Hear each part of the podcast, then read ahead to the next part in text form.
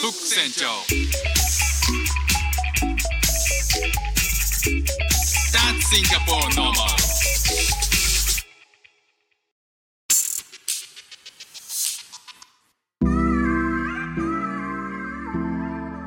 どうも副船長です。シンガポールで4歳と5歳の息子の子育てをしている主婦です。このチャンネルは子育ての話や英語学習の話海外生活で面白いと感じた日本との文化や価値観の違いそこから改めて感じた日本のすごいところなんかをお話ししております。あのフック船長ねあの近々、えー、と一時帰国で日本に帰ることが決まりまして、え2週間ぐらいですね日本にあの一時帰国するんですけどその時にえー、と実家に僕の実家と妻の実家にそれぞれ泊まるっていうのはありつつも、えー途中、えー途中じゃないかな着いてからすぐとかはあのー東京都内にどっか部屋を借りて泊まってその中で、えー都内でいろいろ用事を済ませたりしようかなと思ってるんですよね。まあ、その中でなんか免許の更新もしなきゃいけないし、えーいろんなあの妻がね会いたい人とも会ってっていうあと行きたいところに行ってっていう風な予定を作ってるんですけどあのホテルこんな高かったっけっていうぐらい高いんですね今ね日本のホテル。なんか、えー、と1年前に帰った時ともまた違うというかも随分上がってるし日本にいた時のホテルの金額でももう全然なんか感覚で言うと、えー2倍以上は上がってるなーっていう印象はあるんですけど皆さんどうですかね？なんか、えー、と物価がそこまで同じように上がってないことを祈るんですけど一方で息子が、えー長男の方がね今年6歳になるんですよね、えー帰国する前に6歳になるんですけど6歳になったっていうことでそのえっ、といろんな料金が、えー頭数一つ増えてかかってくるのかっていうのがあの若干心配まあどうしようもないんですけども未就学未就学児っていう扱いでいけるのかそれとも年齢で言ったらやっぱりもう6歳になっちゃうんで、えーそのあたりは、えー例えばなんかこうテーマパークに行ったりとかそういう時もきっちりその未就学児としてこれまではねなんかこう幼児でしたけど、えーこれからはなんかこう一個ずつあのかかってくるのかなっていうふうにちょっとね、あの心配になってはいるんですけどね。さあ今日はですね、えーこの前ちょっとネットの記事で見たんですけどおじさん構文っていうのが、まあ、ここ最近ネットでちょくちょく見られるあのおじさん構文現象みたいなものが、えー見られるんですよねネットでネットの記事で。でこれ何かっていうと、えーこう数年前から若者の間で使われている言葉らしいんですけど会社のおじさん社員上司社員から送られてくるメッセージとか LINE のこう書き味みたいなものがおじさんならではっていうことの特徴らしいんですよね。ビクッとしましたけどね、まあ、僕今あのあの特段会社勤めをしてるっていうほどのことしてないんですけど、えーなんか勤めていた時とかは、えー LINE なりメッセージを送る機会ももちろんあったんでこれに当てはまってないかなっていう一末の不安がありましたけどね、えーどういうものかっていうと長い文章であるということ。それから慣れ慣れしくちゃん付けで呼ぶっていうこと。で絵文字をやたら使いたがるということ。だからセクハラまがいのコメントの後になんちゃってっていうカタカナでなんちゃってをつけるっていう。ことらしいんですよねその記事によると。あの該当してないんじゃないかなって思うんですけどこれあのまあ世代間のこういったコミュニケーションの方法の仕方ってのはおそらくですけどずっとこう昔からあるような気はしますよね所感としては。なんかあのねあの時代時代で使ってくる使っているコミュニケーションツールが変わっていくので、えーまあ、僕のね子供の頃っていう小学校の頃はメールなんかはなかったメールっていうかそのスマホはなかったし携帯すらなかったんですよね。でそれが、えー、とショートメールが使えるようになってあのその前はポケベルでしたけどねそういったものがどんどんどんどん進化するごとに使える、え文字数も変わってくるしそこで使えるこう表現、まあ、ある時は絵文字にか文字顔文字になったものが顔文字ってねなんかこう文字の記号だけで表現する顔文字ってのがあって、えーその後に絵をちょこっと貼り付けられる絵文字ってのがあってこの後スタンプっていう LINE のスタンプみたいなのが出てってどんどんどんどんコミュニケーションの方法変わっていくので基本的にまあまあ違って当然っちゃ当然だと僕は開き直ってる派なんですけどね。まあそんな中でなんかちょっと面白いなと思っておじさん構文ってこれ海外にあるのかなっていう似たような現象あるのかなと思って、えー複数人に聞いてみたんですよ。そしたらえっ、とカナダおよびスペインではいやあるよそれはあのおそらくワールドワイドな現象だと思うよっていう話をしてたのが面白かったんですよね。で、えーまあ日本語ならではのちゃん付けとかなんちゃってみたいなものは当然海外にはないわけなんですけど、えー長い文章だとかあと絵文字をやたら使いたがるみたいなものっていうのは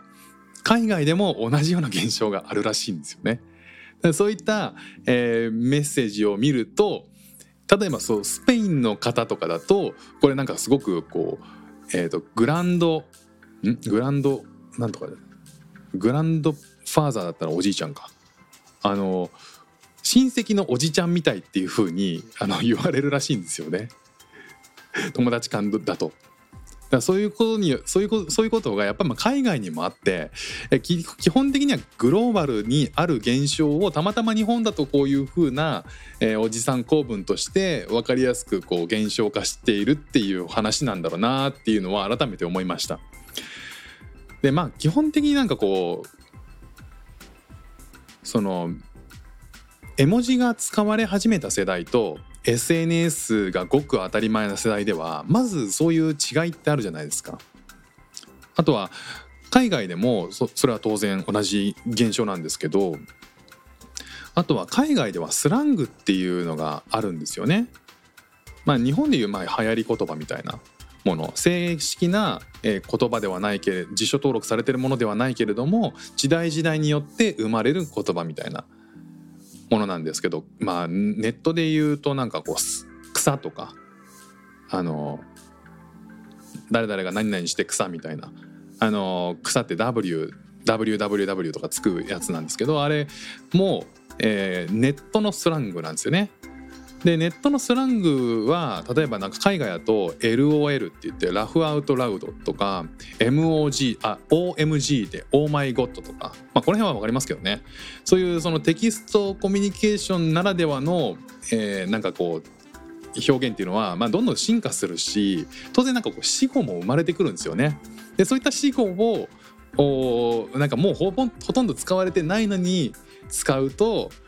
あれ？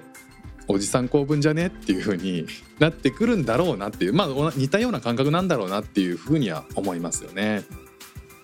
なんかこうねえこう世代間のコミュニケーションにおいて、えーなんか気をつけるべきことっていうかそもそものそのスタンス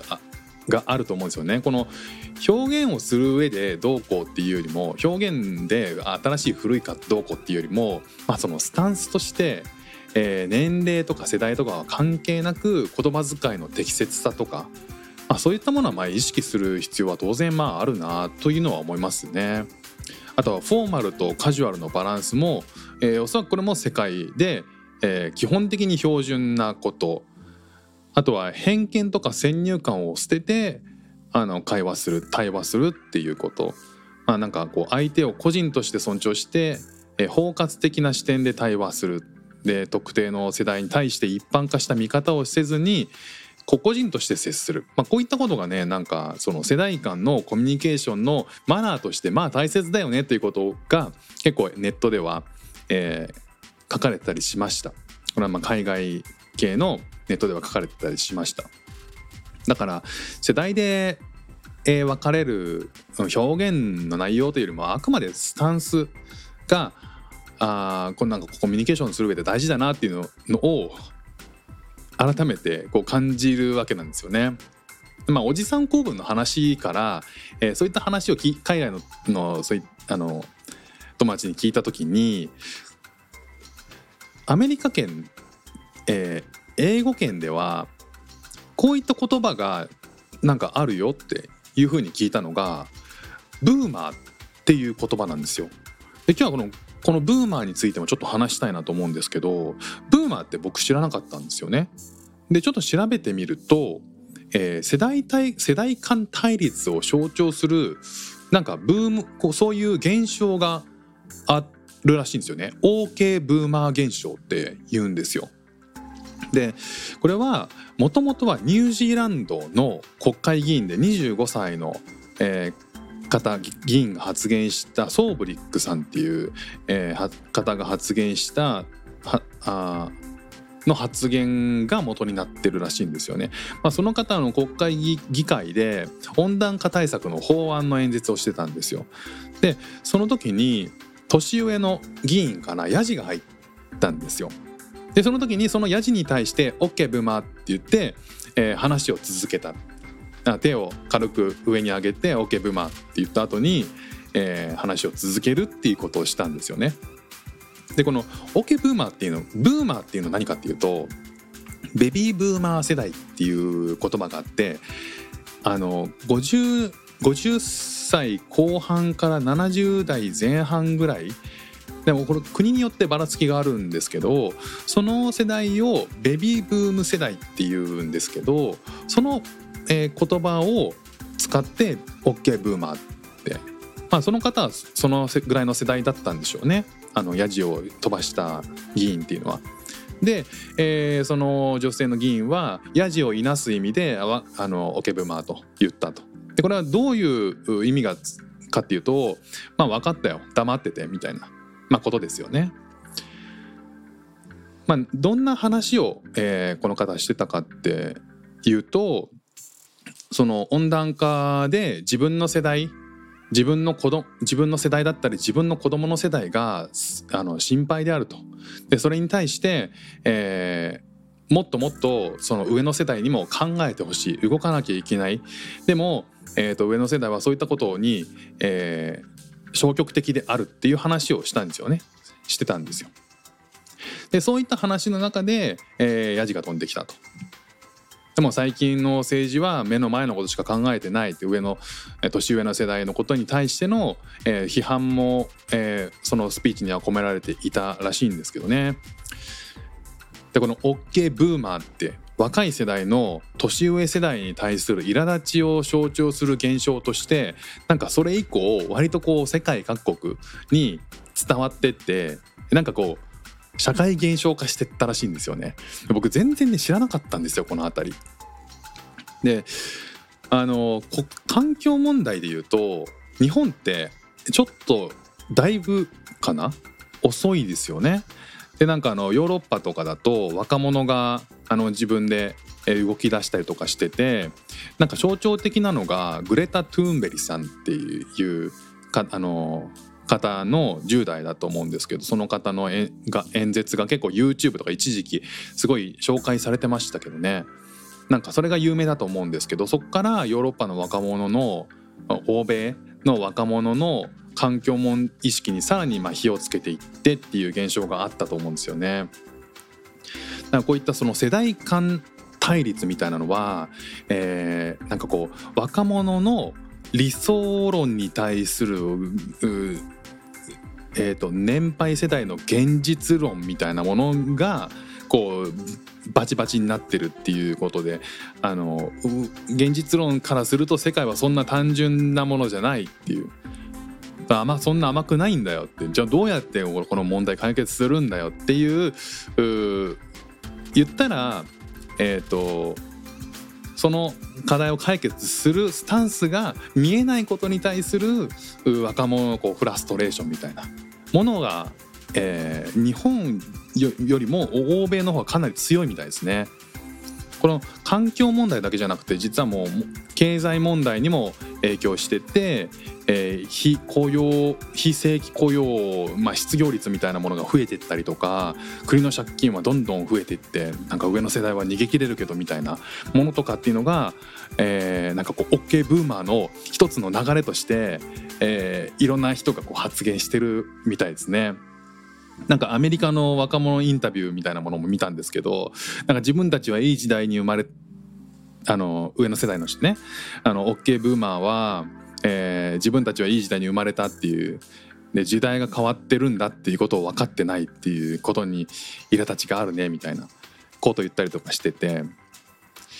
まああの OK ブーマーで、ね、検索していただいたらいろいろ出てくると思いますね。でもこういつの時代でも世代対立ってあったっちゃあったと思うんですよね。なんかあの聞いたところだとベトナム戦争の時も、え賛成か反対かみたいな、えそんなことはもうするべきじゃないっていう若者の意見とっていうのがなんかいろいろあったらしいですね。あとは日米安保日本においてもなんか破棄しようとかいやいやそれを破棄するもんじゃないみたいなこととかそういうものが、え若者と、えーまあ、まあ世代間として対立があったらしいんですよね。だからまあそう考えると OK ブーマーって特別なことではないっていうふうにはまあ言えるんでしょうね。じゃあこれ日本でなんでこのベ OK ブーマーが届いてないっていうか日本ではどうなんだろうなって見た時になんかねこう日本はそんなに若者が逼迫してない現実もあるらしいんですよね。なんか意識調査で、えー意識調査があったんのデータがあるんですけどその中でなんか今の生活に満足しているかっていう問いに対して、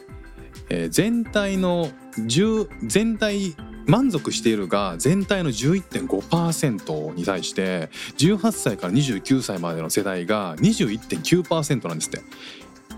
倍以上が満足しているっていう現状があるらしいんですよね。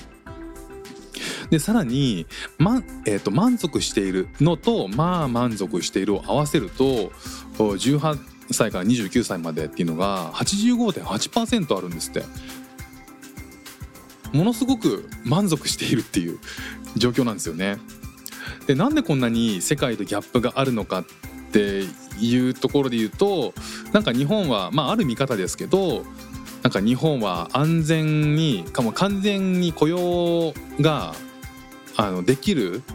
人が多いっていうでなんなら、えー、と引っ張りだこであるっていう要は仕事があるっていうことですよね。あとはなんか格差が欧米ほどはそんなに貧富の差もないっていう。ただ、えー一方で海外は学費が高すぎて大学行けないとかっていう切実な問題も結構あるらしくてあのこの前ドイツ人の方と話してた時にも、えー今は本当にインフレもしてて学費が高すぎてあの本来は高校出た後に技術系の学校に数年間通うらしいんですけどそれもなんか行ってないあの以前はまあ何年前か忘れましたけど、えー、とほぼほぼ行ってたんですって進学してたんだけども今って、えー、とよ40%ぐらいしか進学してないらしいんですよね。まあ、そのぐらいえっ、となんかこう生活がしづらくなってるっていうのはあるらしいんですよ。あじゃあ日本がこれから、ね、そうならないかっていうとこれからねどんどんなんかこう国の債務も膨らんでって年金とか自分たちが払わなきゃ全て払わなきゃいけなくて、えー少子化も進んでいくともっともっとなんかこうリアルな生活に反映されてくると思うんでこの OK ブーマーっていうのが今は海外だけですけどこれがあの完全に一言っぽくならなくなってくるんだろうなっていうふうには思ったりしましたよね。だからこう世代で分けられるっていうよりも、まあ、あくまでこうスタンスの話ですよね。なんかあのさっきのコミュニケーションのマナーみたいなことでもありましたけど、えー、と特定の世代に対して一般化した見方とか評価っていうのをしないとかあくまで包括的な視点で対話をするとかっていうのも気をつけなきゃいけないなって思いましたしなんかねこう OK ブーマーもこの用語自体はもともと頑固な年長者を指してたらしいんですけど結局のところは年齢層ではなくて態度を示すっていうことの象徴らしいんですよね。まあ、日本だとねなんか老害とか言われますもんね。まあ、そういうふうにまあ自分もどんどんどんどん年齢を重ねてって、えーなんか社会の見え方とか変わってくると思うんですよ。まあ、そんな中でもこういう OK ブーマーみたいな現象を考えた時にあスタンス考え方そういうのって大事だなっていうのを改めて、えー思いましたね。最初はねあのおじさん公文の話からスタートしたんですけどなんかいろいろねあのいろんな人、うん、あの話を聞いてったらそっか世代間対立って世界でも同じようなこと起こってるんだっていうふうに、えーいろんな気づきがありました。ということで今日も聞いていただきましてありがとうございました。フック船長でした。じゃあまたね。